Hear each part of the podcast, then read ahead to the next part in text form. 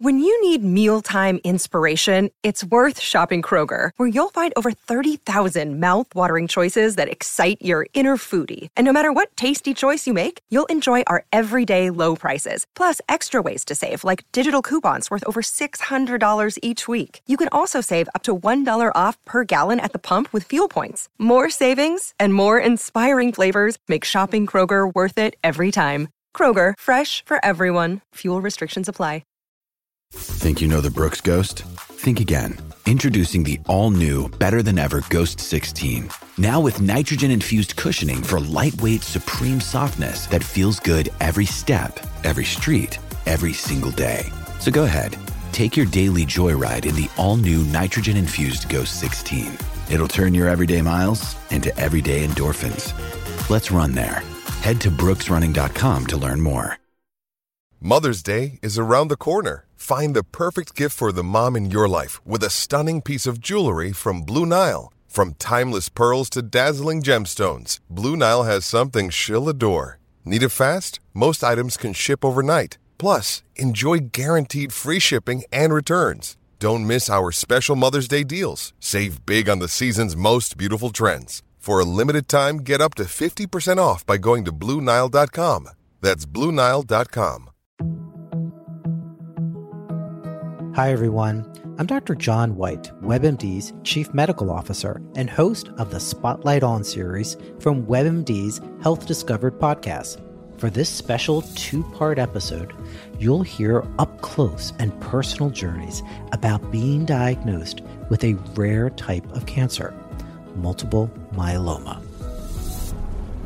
He looked at me. I have been his patient for more than 20 years. And he said, This is really strange. You're an African American, age 57. I've never seen this before. This back pain that you're continually having with no signs of osteoporosis. No signs, exactly. And I didn't have any signs of osteoporosis in my family history. Listen to Health Discovered on the iHeartRadio app or wherever you get your podcasts. Mary redeemed a $50,000 cash prize playing Chumba Casino this year. I was only playing for fun, so winning this was a dream come true. Chumba Casino is America's number one social casino experience. It's serious fun. With over 80 casino style games to choose from, you too could win life changing amounts of cash. Be like Mary. Log on to chumbacasino.com and give them a whirl. That's chumbacasino.com. No purchase necessary, void or prohibited by law. 18 plus. Terms and conditions apply. See website for details. The voice in the preceding commercial was not the actual voice of a winner winner.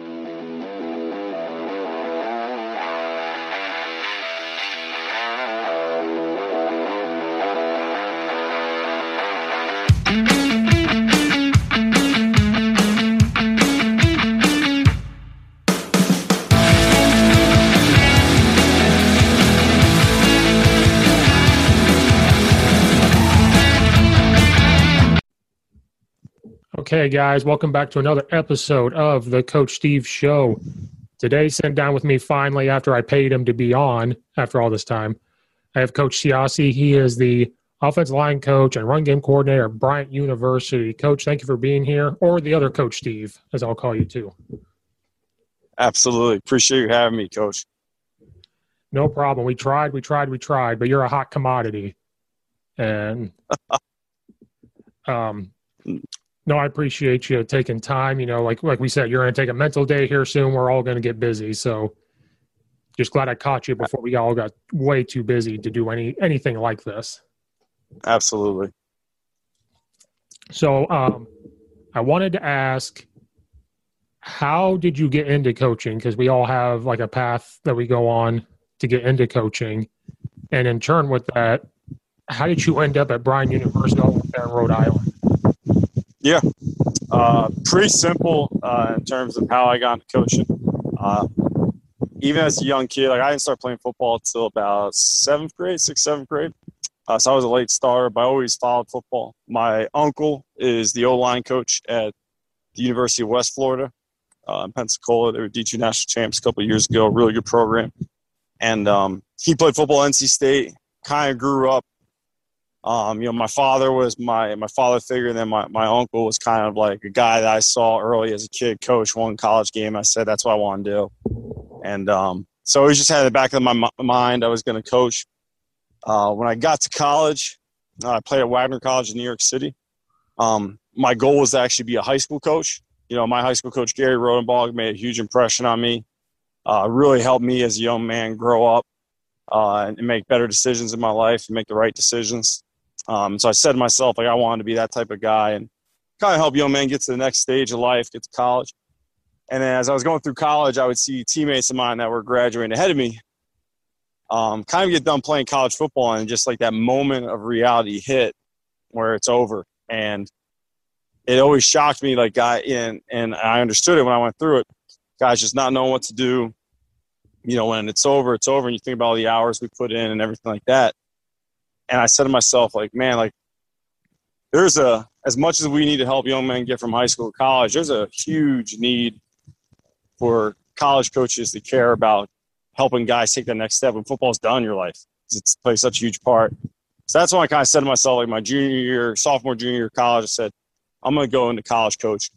So my senior year, we were very fortunate. Uh, we finished the season.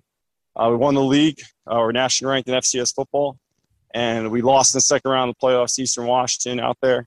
And uh, I got off the plane and I, I had been harassing my head coach, Walt Hameline, at the time said I wanted to get into college coaching, and he had a rule that he didn't have former players GA.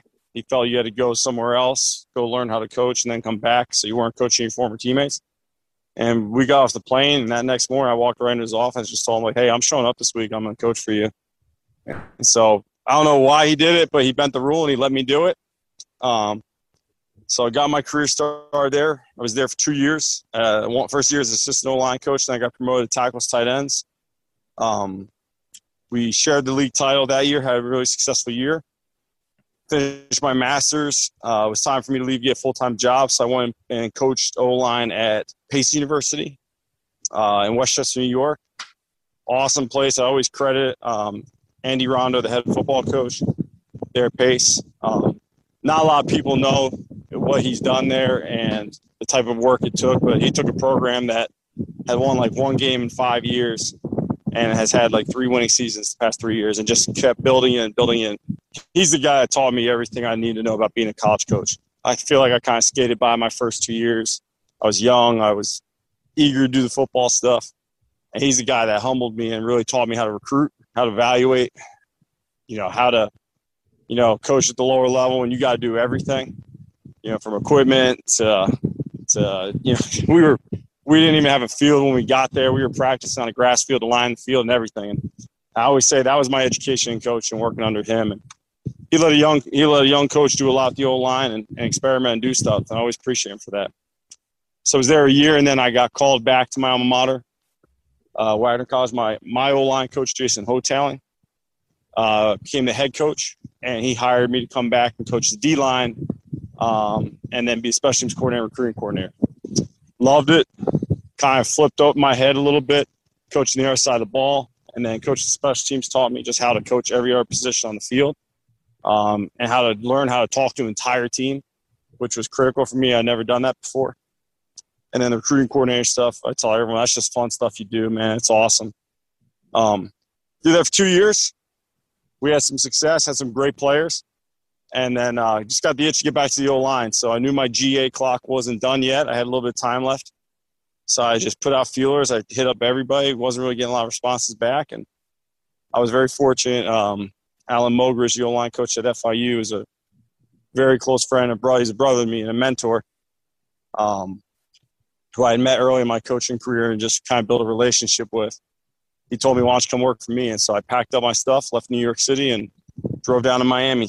And GA there for a year had had a lot of success as a program really learned more football in that year than I did my previous uh, career, and just learned under great coaches. And like that was the first job I was at where the bulk of the staff had been in it for a long, long time. And so like I was, you know, that was my fifth year coaching, and I was just able to sit in rooms with guys that had been on national championship teams, had coached in the NFL, had coached at Power Five, coached at the highest level and I just soaked it all in. And I, I, have a closet full of notebooks and binders from there of just just pure notes. I learned something every day, and it was awesome. Got to work for great people and Coach Skrosky, Coach Mo, uh, the whole staff there, Coach Davis, and just learned a ton. And so I did that, and then got a phone call from uh, Chris Merritt, who's our head coach here at Bryant.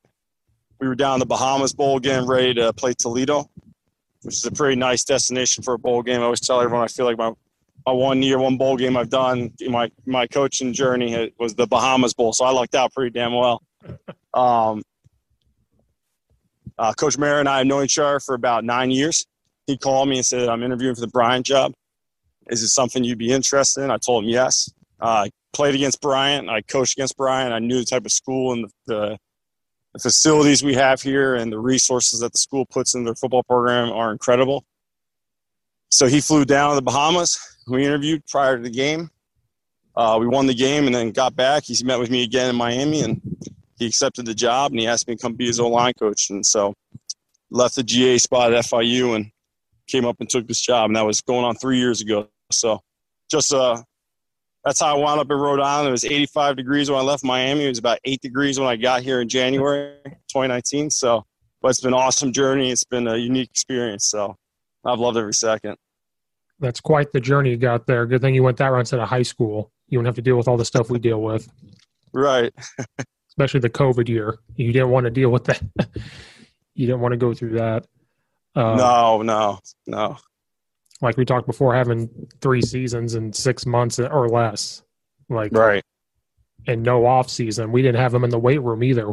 Thank goodness we didn't have all the injuries that we thought we would without working out. Like no doubt, that, that that was our biggest fear this past year. You know, for us, it was, it was very like you know, we trained this fall, and it was one of those deals. You know, we, we played a modified spring season, so we only our league only played four games, mm-hmm. um, which I think was very in hindsight, I think it was a great decision by the league. I know, like looking at some of the other FCS leagues, some teams were playing eight games and you know nine games, and the we we were very fortunate for the most part in terms of injuries. Where I, a lot of the rosters I saw as I just kept following FCS football throughout the the spring. Um, no, it was a crazy year. You know, really like we keep saying our guys, our guys have responded. Like these guys haven't had a true off season since February of 2020. Mm-hmm. And so it just, I don't think we're going to be on a, a, regular path until next year, you know, next January when our guys show up after this season. That's the first time we'll actually be back on a normal calendar cycle. So, yeah, because since you play in the spring, your spring ball had to take place in the summer, basically, right? Or did you have to like skip that and go straight to like summer stuff? Yeah, we we had to skip. We basically went. We played our spring our spring uh, season gave them off a, about a week, got them back in training. Then they went home for a few weeks, and they were back, and we lost, you know, the spring ball. So really, what we've just done this summer is it's been our our big mentality this summer was like, let's just get them back, let's get them healthy, let's get them as big and fast as we can, you know, and, and try to recoup that whole spring development and winter development that we essentially lost this year, you know, and um, you know, we've done very, you know, we've done a good amount of football stuff with them as well, uh, just from X's and O's and Zoom meetings and everything like that. But for us, this summer was all about just kind of recovering the body from not having a normal fall last year, not having a, a, a traditional off season, just trying to gain as much of that back as we could. And then, uh, how much did it affect your recruiting? Did you retain a lot of guys? Did you have to replace a lot of guys? Because some, I know some talking to other college coaches, they didn't keep as many as we all think they did because they graduate they wanted to graduate like they had a job. You know, like I have a job that I'm going to go. Yeah, that's a great question, Coach.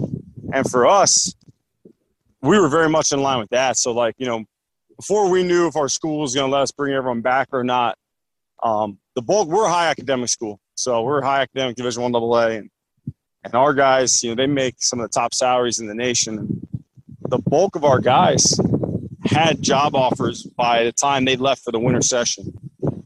And the guys that didn't, they got those job offers throughout our spring season. So we did not retain nearly as many guys as some other programs did. I think more and more guys in FCS are like that than they are probably at the FBS level. Mm-hmm. Um, you know, I would say over half our senior class moved on to jobs.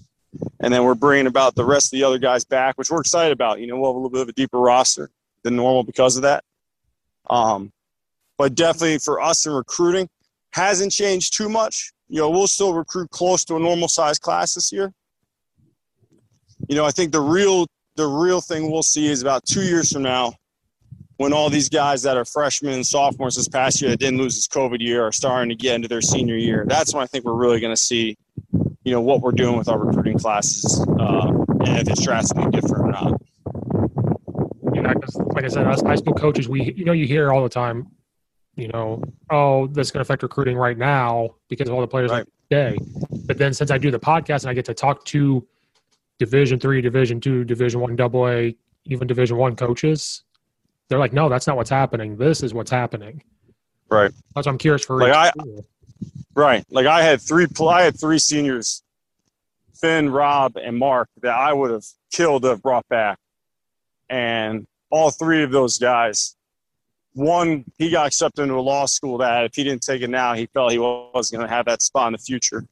And then the other two had full time, very, very high paying jobs that they were like, coach, like again, like they're not guaranteeing anything of the job market that these jobs will be here this time, you know, next winter. And so, you know, all you can say to them is how I mean, I, I told them I'm proud of them. I said that's awesome. I love them. I supported them. It was, it was amazing. You know, I hated it for us. I would love to have them back. And really, for me, it was more. I hated that their senior year they they got robbed of a regular season. They only got four games. That's what bothered me the most about the whole deal. You know, is that those guys they deserve more than that. So Right. Well, make sure they buy you like a steak dinner since they're going to get make all that money. yeah, I tell them that all the time. They're uh, they're gonna make more than most coaches do. So uh, I'm not taking them out in the future for alumni weekends and all when they come back. They can take me out now. Right. You can kick back and relax and let them pick up the tab. there you go. Exactly. Um, no, because I went to EIU, so I still like talk to people at EIU. They got to, they were in a weird situation. Like some guys were on their fifth year already, like Right. they were redshirt freshmen. So that sixth year, could they come back? Some couldn't. Some could. Right. Did they even want to? That was the other thing. Five years of playing football, it's like Right. I'm kind of done. Like, Absolutely. um, so that's why I'm curious to ask because you guys are the same level. So that's just curious of how each one is different. You know. Yeah. and I don't think we ask those questions. We just assume that, oh, they're fine. Yeah. Because right. Everyone. Everyone. You know, in ESPN and TV, everyone kind of says the same thing. Like, there's no recruiting spots this year, and I'm, and really, it kind of really just depends on the school. Like some schools have everyone coming back. Other schools, you know, they they've guys have moved on. You know, and and I know like for a lot of the higher, you know, a lot of the schools where the job opportunities are probably more easily accessible for recent graduates. A little tougher to get those guys to come back for an extra year, especially if you're about to make really good money. right. And that was a big selling point to us, to our seniors. We told them, we were like, we support you guys on this 100%. Like, you do what you have to do. Like, our, our, our goal as coaches from the day they come here is we say, you're going to graduate and walk into a job. And, and so it was never a situation where we were going to tell our kids, like, hey, you should turn that down and come back an extra year. We let them make the decision, and we're proud of them for that. Right. Because especially with the COVID stuff going on, who knew how long it was going to go? Like, if there's a job, you got to go. Because, Absolutely. like, we- like we were talking about before, we're hearing rumblings of different things. You never know. You never, and we're not going to go on that soapbox. We're not going to dive down. Right. Right. You just never know. You just never. Absolutely. Because, like, I'm a U of I fan because I grew up right down the, you know, 20 minutes.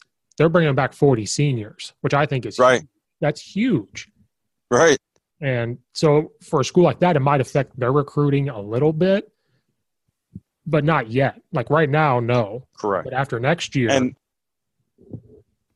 and the and the big thing with that that a lot of people don't know is like the the NCAA current limit for like how many athletes you're allowed to have on a roster and scholarships and all that was essentially not essentially but it was waived this year so you can have extra guys okay. from what we've been told that ends after this year so like there may be all these extra guys on a roster that have extra years of eligibility but come next spring you know, it, it's it's business as normal. Like you have to have the the NC mandated amount of guys allowed on your roster, and if you're over that, like there's just not going to be spots on those rosters for those guys. So Yeah, it, it's going to be interesting. It's going to take a few years to really navigate, you know, this mess. To be truthful, right. 'Cause it's like, can you take a scholarship away? Do they become walk? Right. Like that's what I'm curious to see is, and then how much can you offer? how much is this going to work? Like, yeah, you're mm-hmm. right. It's going to take a year or two before school's Absolutely. like, we're in trouble or or we're in a good spot. Maybe they were really young and they're in a Right. good spot. It, it doesn't. It just depends. Um, off of that soapbox, because I was just curious. Um, Sure. from your time coaching tight ends, did that help you become like? Because you're the run game coordinator too. Did that help you really Yes. oversee the whole thing? Because I think every O I'm an O line coach and I'm the run game coordinator. I think run game coordinator is a fancy way of saying you're the O line coach because that's what we do. but when you become like the run game coordinator, it's like you got to know H backs, you got to know tight ends, you have to understand where they fit into this. Do you think that really helped you get to that point of like coaching tight ends? Because I think if you, if you coach tight ends, you know the whole offense. You have to know everything. One one hundred percent. I think my the best thing I ever did was at my second year. Like it was one of the, it was one of those humbling deals where uh, my head coach was going to retire at the end of the year. He brought my O line coach Jason Houghtaling, who's now quality control at the Tennessee Titans, the O line. He brought him on. He brought him back from Cornell. He was there my senior year. We won the title. He left for my first year coaching, and um, I, I was I was jacked up. He told you know, I was like he's gonna make me the O line coach my second year coach of college football, and he told me yep you're gonna be tackles and tight ends. And I, I remember being like tight ends, like I'm an O line guy, and he told me he's like you're gonna learn. It's gonna be best thing for you. And and there's I coached D line, I loved it. I coached D special teams, I loved it. But like the whole time, I just kept saying to myself, man, I want to be back on the O line. I had so much fun coaching tight end. I tell like guys all the time when they ask about like, you know, do you see yourself going back to D line? I'm like, I'm an O line guy. But man, tight end's a fun position. Mhm. I mean, you're an O lineman in all the run game. Yep. And then you're receiving all I you have to learn the entire offense. You you are teaching those guys probably more than any position on the field, you know, in terms of like what they have to be able to do. And there's a reason why I think some of the best offenses in college football are heavy tight end based offenses, whether they're 11 personnel or 13 personnel, however they do it, their tight end's a focal point of their offense because there's just so much you can do with that position. I loved it.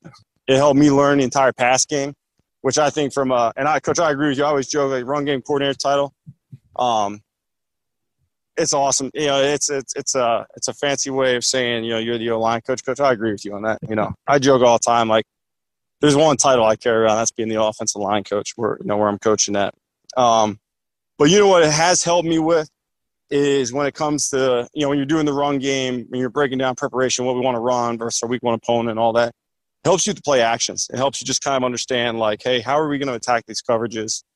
you know, what are we trying to influence them within the run game to set up our pass game? That's where I feel like it brings so much more to the table, having learned that coaching tight ends.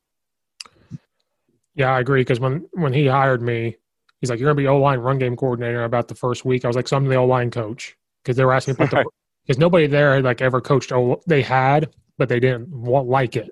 You know, Right. and I was like the first true. I played O line. I've coached. I've coached every position except for safeties and corners. I've coached every spot, but it always turned back to O line. Like that's where Right. I.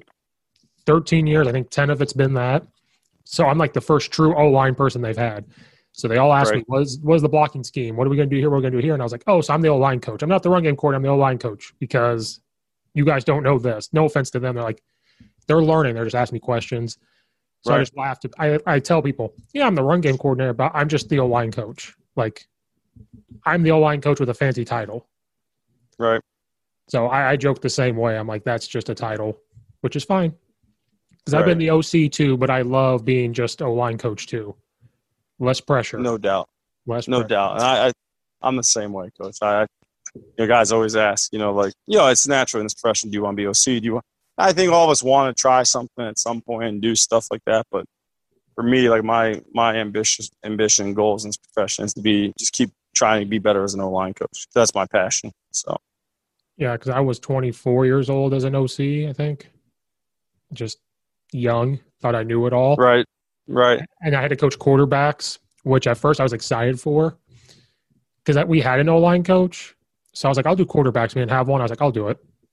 It was fun at first. And then all of a sudden I was like, this is boring. all we're doing is footwork over the bag and throwing the ball. Right. This is boring. And I kept peeking over at the O line, watching what they're doing. I'm like, I wonder what's going on down there. That was uh, when I coached tight ends, where I really would get like I loved it. I was loving everything, but one period of the day in practice that'd make me depressed. I'd be in seven on seven. I'd just be looking down the ends and watching the O line, D line do one on ones, and I'm like, man, I hate seven on seven. Like this is tough for me to really get into, and then, you know, that's how I knew it wasn't going to be a long term fix for me. Yeah, because I think offensive coordinator should be the O line coach or have coached O line and just become the OC, is what I think. Right. Now it's turned into you're the quarterback coach if you're the OC now. And I'm like, nah, you can pick up pretty easy on what the route concepts are. Knowing what happens in the trenches, you got to know if you're the OC. I worked for a great one in Rich Skrosky at FIU. He was an O line coach by trade years ago. Monmouth, Columbia, um, and then he and then he had switched. He wanted to be an OC, so he made the switch to quarterbacks. And we had we gave up uh, Uh, and 2018 FIU season set a bunch of records. He gave we gave up eight sacks as an O line, and you know everyone wanted like like hey, what do you run protection wise? Like this and that. Like what are you doing technique? We gave up eight sacks because our quarterbacks had such a an understanding from the from the front back how the offense needed to run and I always attribute that how he coached them and just the mindset he had, having been an O line coach. Like everything was designed and not put pressure on those guys, like to make it as easy as possible in front, blitz identification for the O line to, to, you know, from run game fits, from from pass protections, like. And I always say that that's what made us so good offensively was like he didn't look at it from like, well, he, what can we do with our skill? He looked at it as like, what can we do with the bigs up front? Mm-hmm. How can we minimize the stress on them and just let them play? And then we'll use our skill to complement that. And I, I always, if I'm ever OC, that's one thing I'll take, you know, take from that. Like, I thought that just made so much sense and how we approach that. That's what uh, my OC does. We sit down and we go from inside out. So he sits down with me like, he'll tell me what he thinks the run game he wants in the run game, and then I tell him what we can really do. You know, like hey, I, absolutely. We already did that. We did that on Wednesday after our summer camp. We sat down and said, okay, we wanted to be this, but now we're going to do this. Right. And right. So I'm glad he does that. He goes, okay, we're going to look inside. What can we do in the run game? Because he's like, we got to set up the run. Then he goes outside of that. Then he goes, okay, Steve, then outside of that, what can we do? Like, can we run screens? Can we do this? Can we do that? So I'm really glad right. he does that. So he involves me in a lot of conversation. And like, what? And then on the film, why is this not hitting right? And I might say, oh, the running back's moving too fast. So we work really well. So I think more more OC should sit down with our line coaches more instead of saying like this is what you're gonna do because I've been a part of like this is what you're gonna do instead right. of like this is what we can do and work together. So I'm really glad I'm a part of that and, and it's less pressure. absolutely. I, am like on Friday nights you're making the call. It's not on me. the pressure's right. on me. right. I can give suggestions. That's all I do. I'm like, yeah, this is open, but you don't have to do it. Um, and one of the best things for me, and I think it, you might say the same thing. I think it was my fifth year coaching. I went to a different high school. The head coach just got hired, and he goes, and I went up to him to coach, and he goes, "What do you want to coach?" And I said, "Offensive line." And if I have to coach defense, I'll do D line because I played there. And he said, "Okay." Next day, he goes, "All right, you're here, but you're going to go, coach linebackers and be the assistant DC." And I said, "What?" And he goes, "Yeah, and you're you're going to help out varsity defense and call defense for JV." And I never did it before. He goes, "You're going to learn right. That old phrase. You're going right. to learn today." Like, and I hated it at first, and then like the second year, I loved it. But then when I went back to offense, which is what I wanted to do, I was like, "This made me so much better doing defense." Absolutely. Now I understand what one. One hundred percent coaching D line on that side of the ball you just you just flip every so everything you know you, you keep doing that but then you just you just learn so much of how how how they see it on that side of the ball how they defend it and then you apply it. And like even now like we're, we're real lucky that we got good staff here man Bryant. Like we got good guys you know people are humble. They're willing to talk. Like our dc coach parisi is awesome. Like you know, him and i there hasn't been a day this summer where the two of us haven't been in where he's not coming down the hall and i'm not going down the hall to him and just hopping on the board and being like, hey, how, how are you defending this? Like, how are you? Here's what I think you like a defense is going to do, and it, it's just like constant like clink each other and all that, and making each other better and coaching defense. Like I, I, I took so much back. It's made me a better line coach, um, and it's made me just have a better command of understanding what we're going to see on film every week and being able to like articulate that to my guys rather than just say hey we're running power to run power. Here's our blocking assignments and you know, you really can go in the depth and teach the guys like, here's why we're doing it. Here's how we're going to do it. Here's what they're trying to do to stop us, and here's how we're going to take advantage of that. And I just think that helps so much. Yeah, because every, every every coach, if you can, should coach on both sides of the ball early on. I mean, every every coach. Yeah, because because after I did that, I became the OC. So then it was, well, now I understand defense better. So when they're lined up, because I had to look at the whole thing now. So like when they're lined up like this, there's only one or two things right. they're doing. So now I understand that. Right. Now that I'm the O line coach, I've been an O line coach just strictly O line the past four years now. Like you said, I can understand now when a box looks this way, this is why. When their hand placement's coming here, this is why. When they shoot to this gap, this is why and we understand it better now. Like you said, when we run power and they shoot this gap, this is why. Be prepared for this. On pass protection, be prepared for this. Because that's what they do. And right. I understand it. So like you said, I tell people too, if you want to coach offense, go coach defense first. Then come back.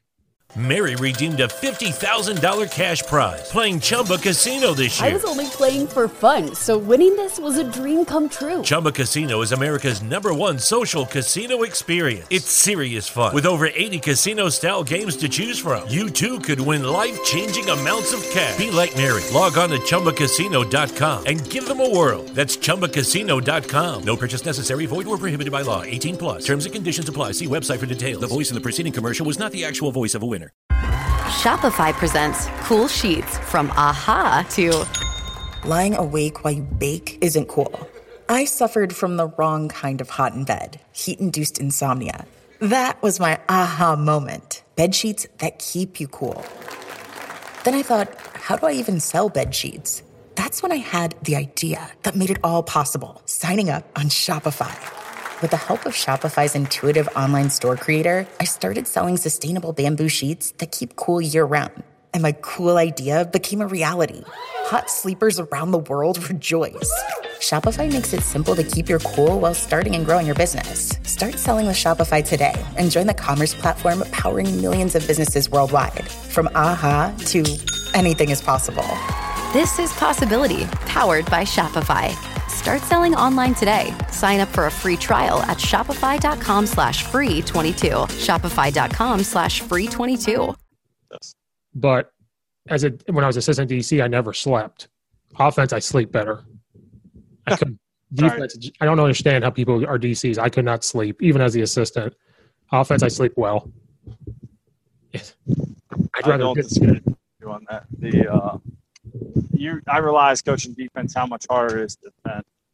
Mm-hmm. Like there's just so many, so many draw. There's so many um, drawbacks you have on defense. You have to overcome before the play even starts. Whereas offensively, you know, if you execute, you know your assignment, you know the count, you get off at the same point. You, know, you should gain positive yards. May not be a lot, depending on how good the talent is, and all that, how well you execute. The um, apologize, my phone just rang there for a second. Um, you should, you have the advantage, and coach defense, you really don't, especially in today's world of RPOs, which I, you know, I take full advantage of. You know, I, I've yet to see a ref throw a flag for a illegal O line downfield, four yards down the field. I'll keep doing it until they do it. So.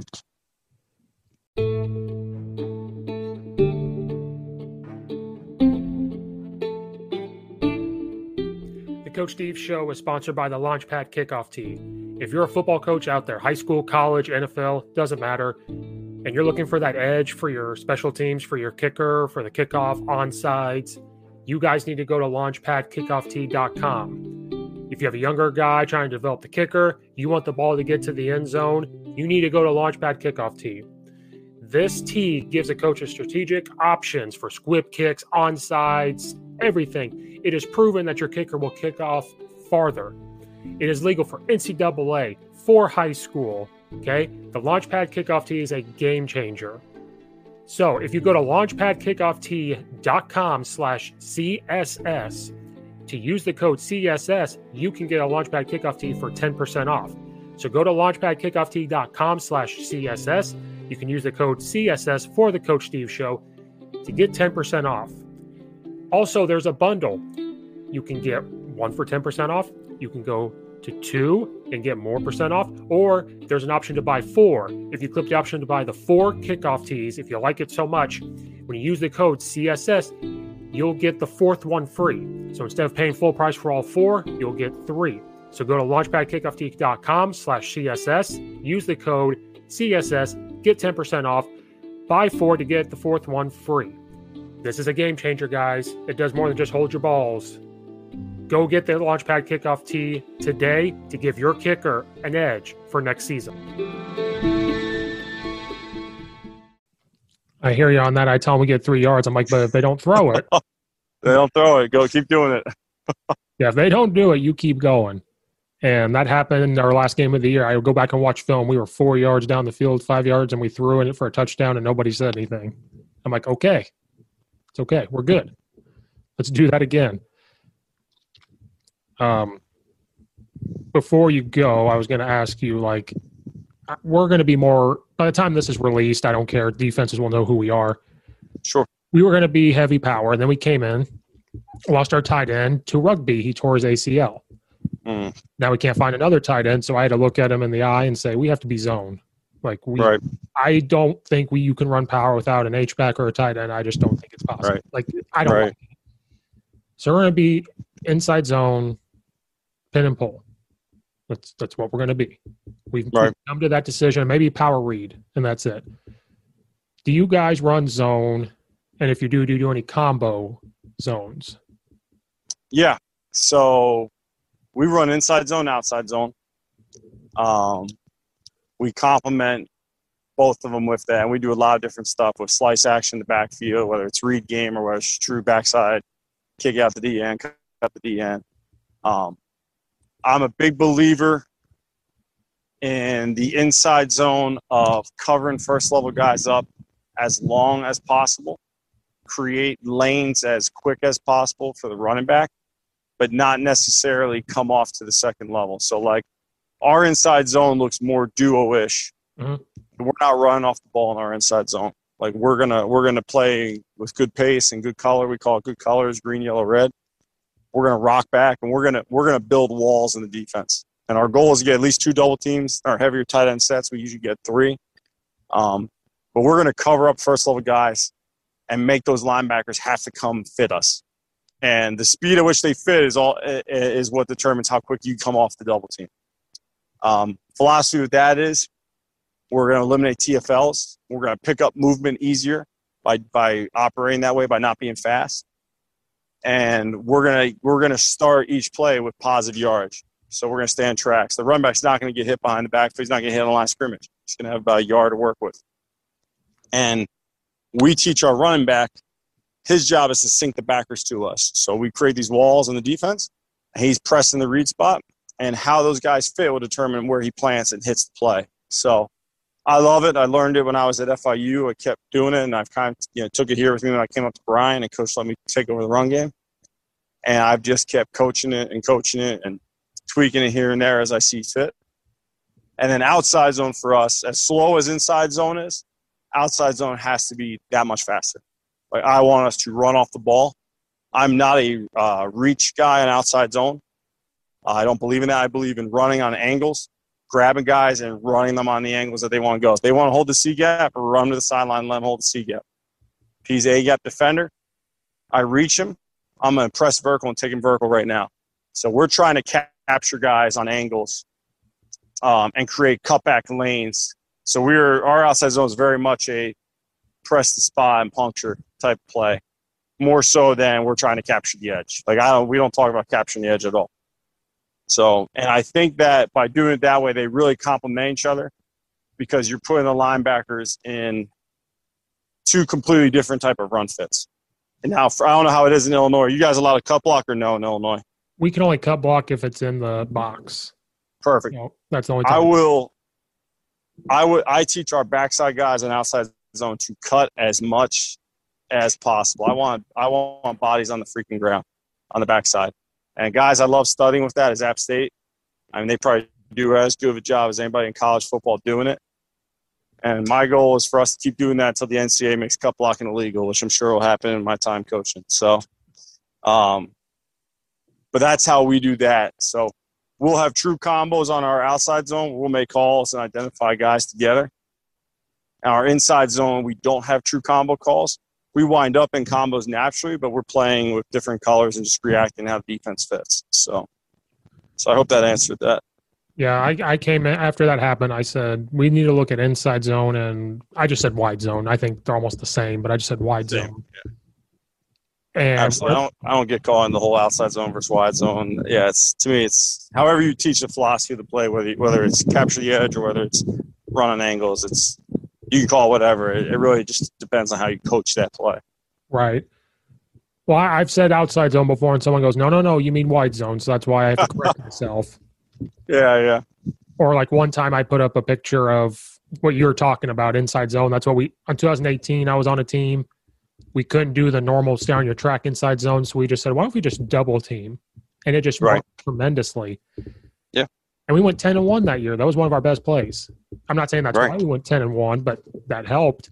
And so one day on Twitter, I put a picture up of it and I just said to people, is this your inside zone or is this your duo? For me, this is inside zone. I should have never have done that because people came after me like not as mean as like other things. It wasn't wing sure. red, but it was like this is duo. What are you talking about? No, this is inside zone. You're right. Or no, like, I, I, coach. I'm, I'm pretty sure I remember seeing that. You know, the uh, that's where guys ask me like when I put, you know, I'll post stuff on social media, and I, I like doing that for high school coaches, just trying to talk ball with them, and recruits like it. I like showing recruits kind of what we teach here, and I've had guys ask me like, what, what do you really call this? I'm like, listen, I'm not getting into that in public forum because there's there's gurus out there that are smarter than me that'll come at me. So I just I coach football and have fun with it. I don't need that that heat.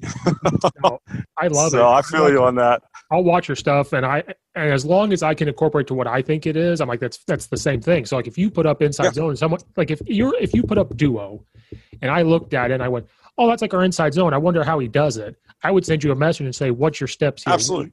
That's the way my mind works. And then there's people out there. Somebody sent me a message and said you drew up the running back wrong, and I said that's why you had a problem with it.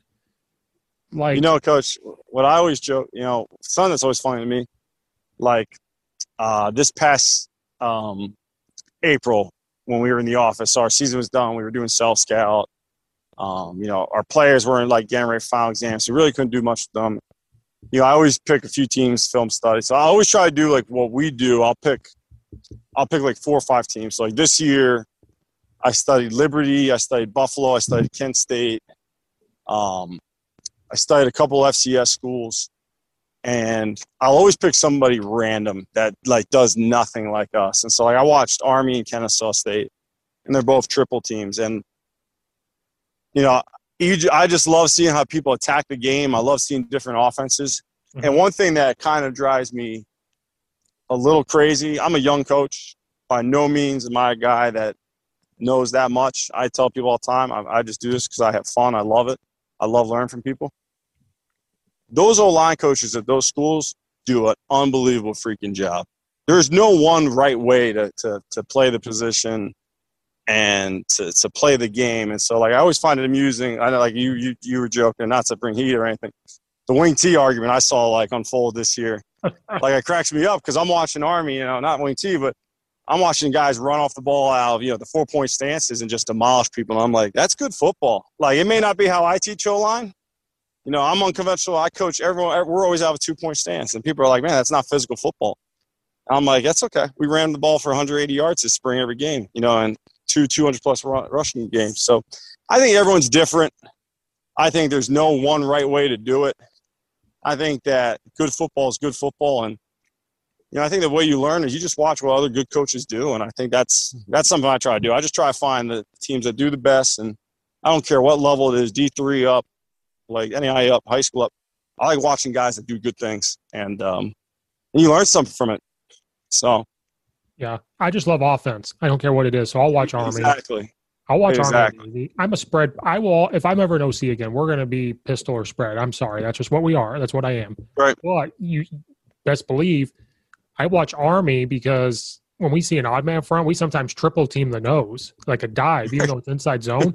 So guess who I watch to see how they might do it? Army in them. Right. I wonder. Absolutely.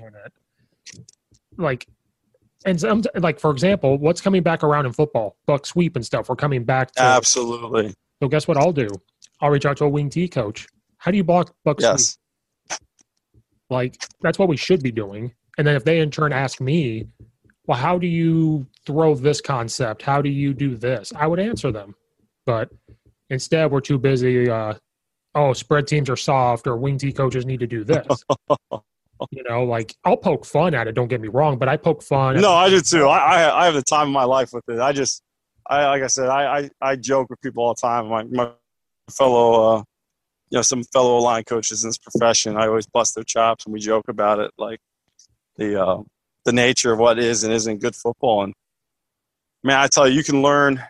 Like you kind of said, coach, talking about the buck sweep and all that. Like I like studying the triple teams for the motions that they do. I always look how can I incorporate that out of our bunch sets, our tight sets.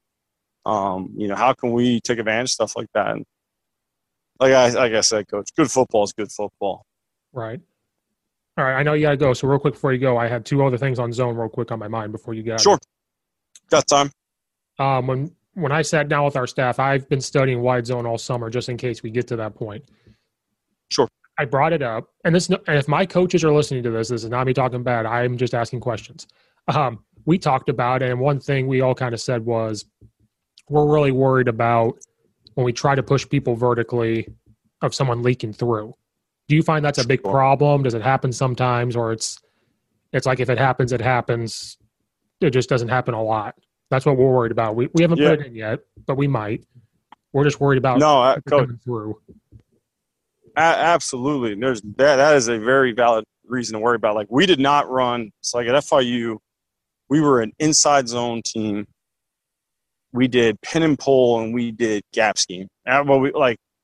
Mary redeemed a $50,000 cash prize playing Chumba Casino this year. I was only playing for fun, so winning this was a dream come true. Chumba Casino is America's number one social casino experience. It's serious fun. With over 80 casino style games to choose from, you too could win life changing amounts of cash. Be like Mary. Log on to chumbacasino.com and give them a whirl. That's chumbacasino.com. No purchase necessary, void or prohibited by law. 18 plus. Terms and conditions apply. See website for details. The voice in the preceding commercial was not the actual voice of a winner. 80% of the time, I would tell you we lived in inside zone. Mhm. And our mentality was, of Coach Skrosky, our OC, it was a great mentality, was we're not going to have TFLs. We're going to stay on schedule. We're going to have good play action off our inside zone. And you were going to be okay with getting three, four yards a pop and then busting a big one every, like his, his goal was, I think, it was, I, hey, I don't want to quote him wrong. It was a one out of every like 12 run plays or some for 16 run plays. He wanted to be a big explosive. And so like, we were going to grind out yards and stay on schedule, be in second and six, be on third and three. Um, and his belief was like, with outside zone, you're opening yourself up to TFLs and negative plays. And I don't disagree with him. So my first year here at Bryant, I stuck pretty much to what I learned there. You know, we were a gun read option team when I was in college, so we didn't run a whole lot of outside zone either when I was a player and when I was coaching at Pace University. I was a big pin and pull, read gap defenses guy.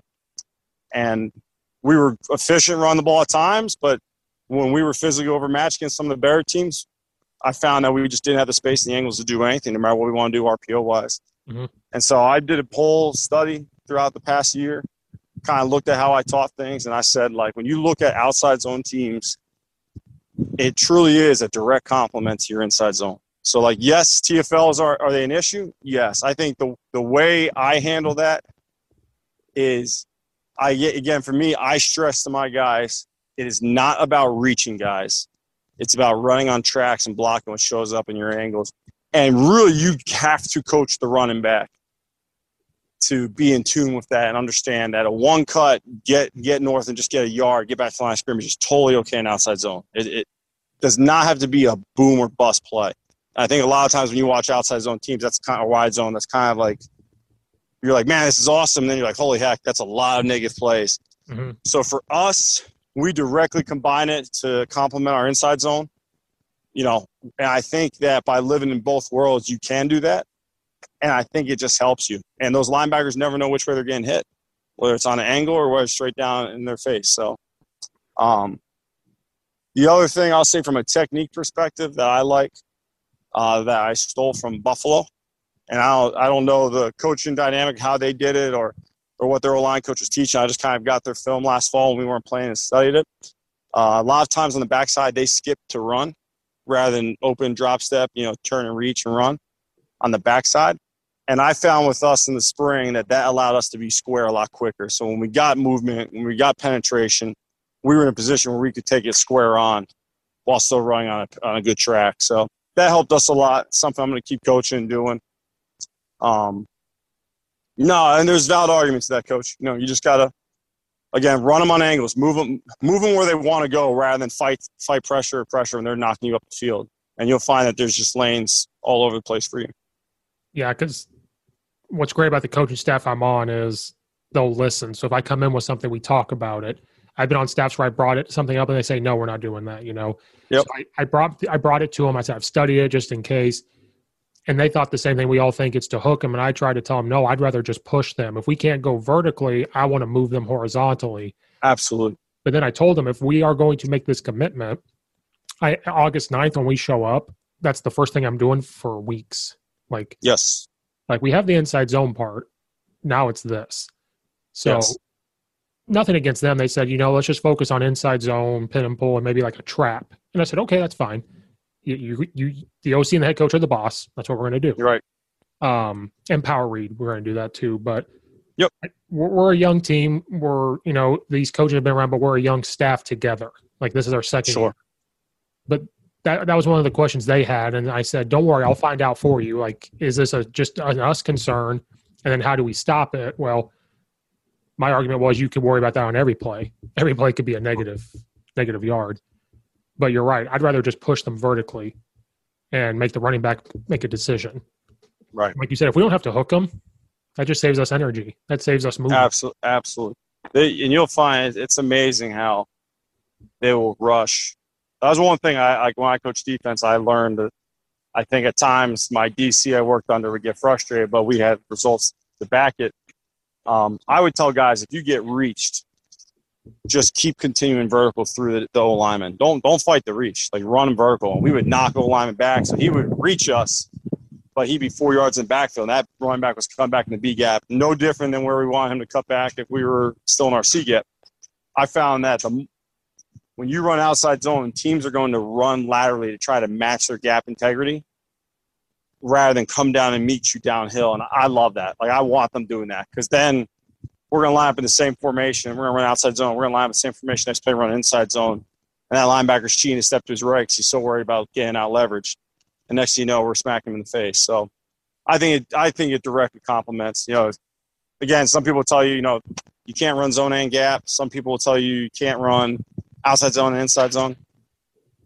Whatever you do, like for us, we're always going to do four run schemes that's that's kind of the number I've honed in on over the years. I used to do too many. I used to have eight, then I knocked down to six, and now I'm we're gonna do four run schemes. I did it last year. I loved it, and we're just gonna have different layers of how to attack it out of each one. So, all right, my last two quick questions. They can be quick answers.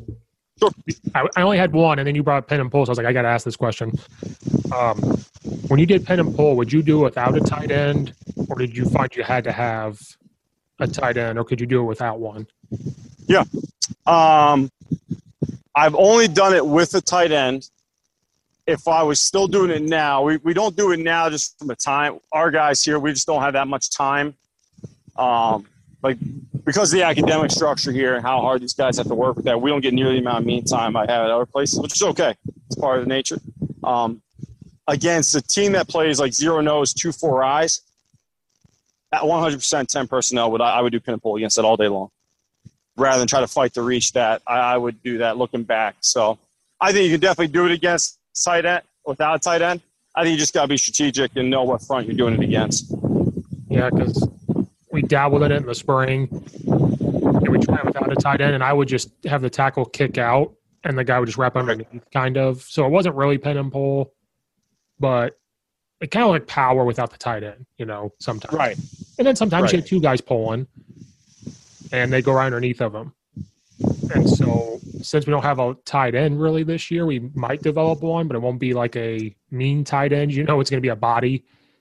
I have to dabble in. Can we do it without a tight end?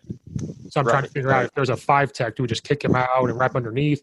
Do I tell my tackle to go for the linebacker and the kick out guy kicks him out and we run underneath? We could do that too. I've yeah, for us, we've gone more to the GT counter, and I feel like that's given us the same amount of numbers um, to the play side, pulling the guard tackle, and we can still do all of our power read action off the backside where those the guard and tackle are leaving from to mirror what we do with our power read game. So, um, but no, I, I agree. You know, pin and pull is awesome because you're getting extra.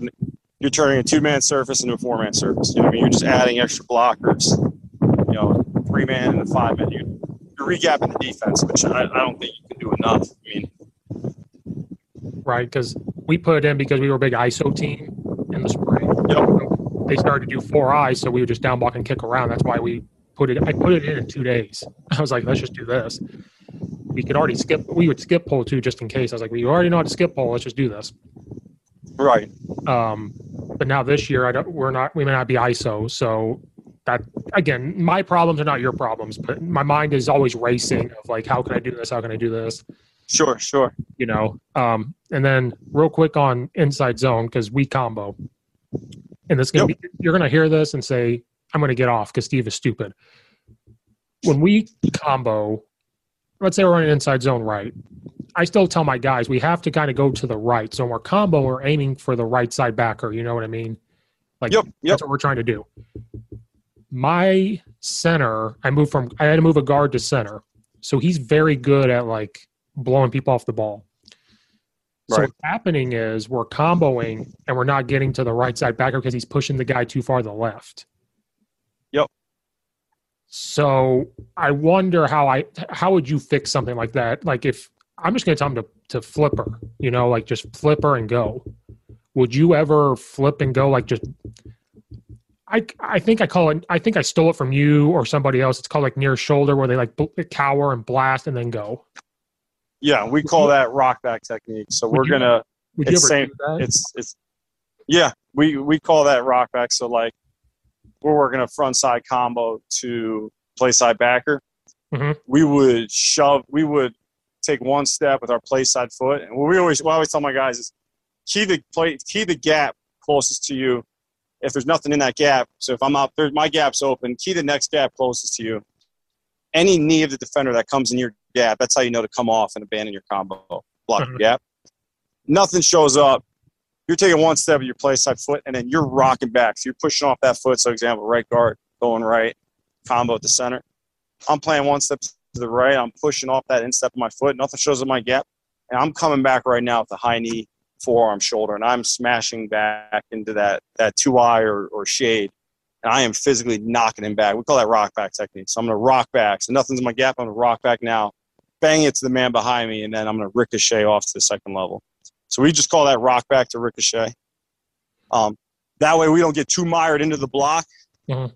Um, especially if you're a quicker combo guy, I think it's a really good technique because you can really just knock it back right now and then release the second level. Um, and you can do the same thing play side. If, he, if if we have a combo play side, and I'm the center and he's a two Y, and that guy's playing through the guard, where you teach the gallop or scoot, however you teach it, shove it to him, knock it to him, and then you climb. So it all goes back to yeah. So we 100 percent will use our forearm. Yeah, I we gallop and gap scheme, and then I just haven't done it in zone, just because I would I, I do kind of like what you said, step and then hit instead of gallop.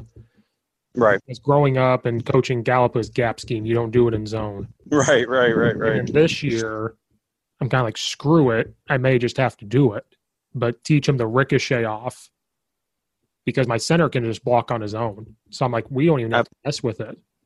Absolutely, Um, I knew that was going to be a stupid question, but like I said, I'm not a stupid, not a stupid question at all. because I'm making my problems your problems right now. No, we all we all have similar problems. So just don't worry. Because we kept going. If we called zone to the left, we were moving to or right, and we, we would move to the left, and that backer just come flying in. Yep. And even though we should be running behind those guys, if that guy's good, which was happening, we just we had a joint practice with another team, and that's where I saw it. Sure. And I'm like, oh, that's going to be a problem.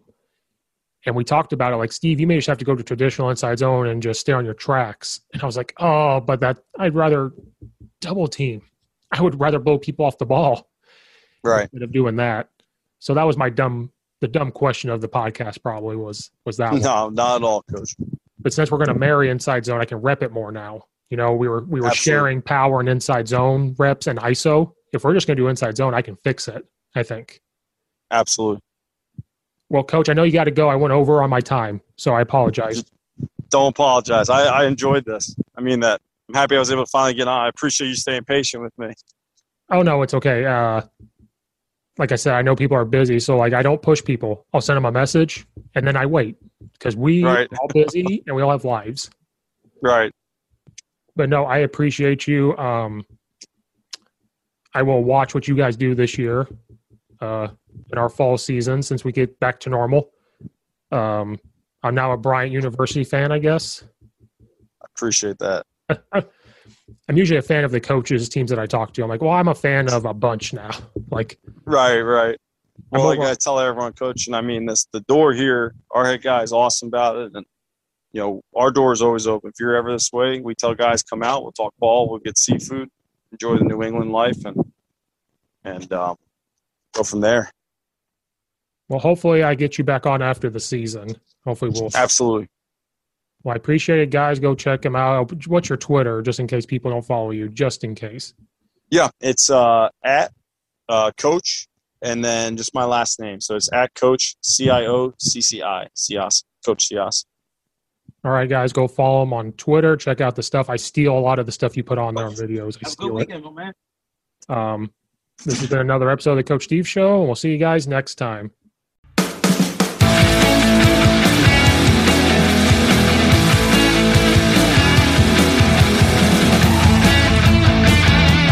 Mary redeemed a $50,000 cash prize playing Chumba Casino this year. I was only playing for fun, so winning this was a dream come true. Chumba Casino is America's number one social casino experience. It's serious fun. With over 80 casino style games to choose from, you too could win life changing amounts of cash. Be like Mary. Log on to chumbacasino.com and give them a whirl. That's chumbacasino.com. No purchase necessary, void or prohibited by law. 18 plus. Terms and conditions apply. See website for details. The voice in the preceding commercial was not the actual voice of a winner. Hi, I'm Maria. And I'm Mike. And we're Team, Ready. Black Hills Energy knows your home is where your heart is, so they want you to be ready. It's all about keeping you safe, prepared, and making your home as energy efficient as possible. Everything from how to weatherize your home to how to stay safe during extreme weather. Be ready for anything. Go to blackhillsenergy.com slash team ready.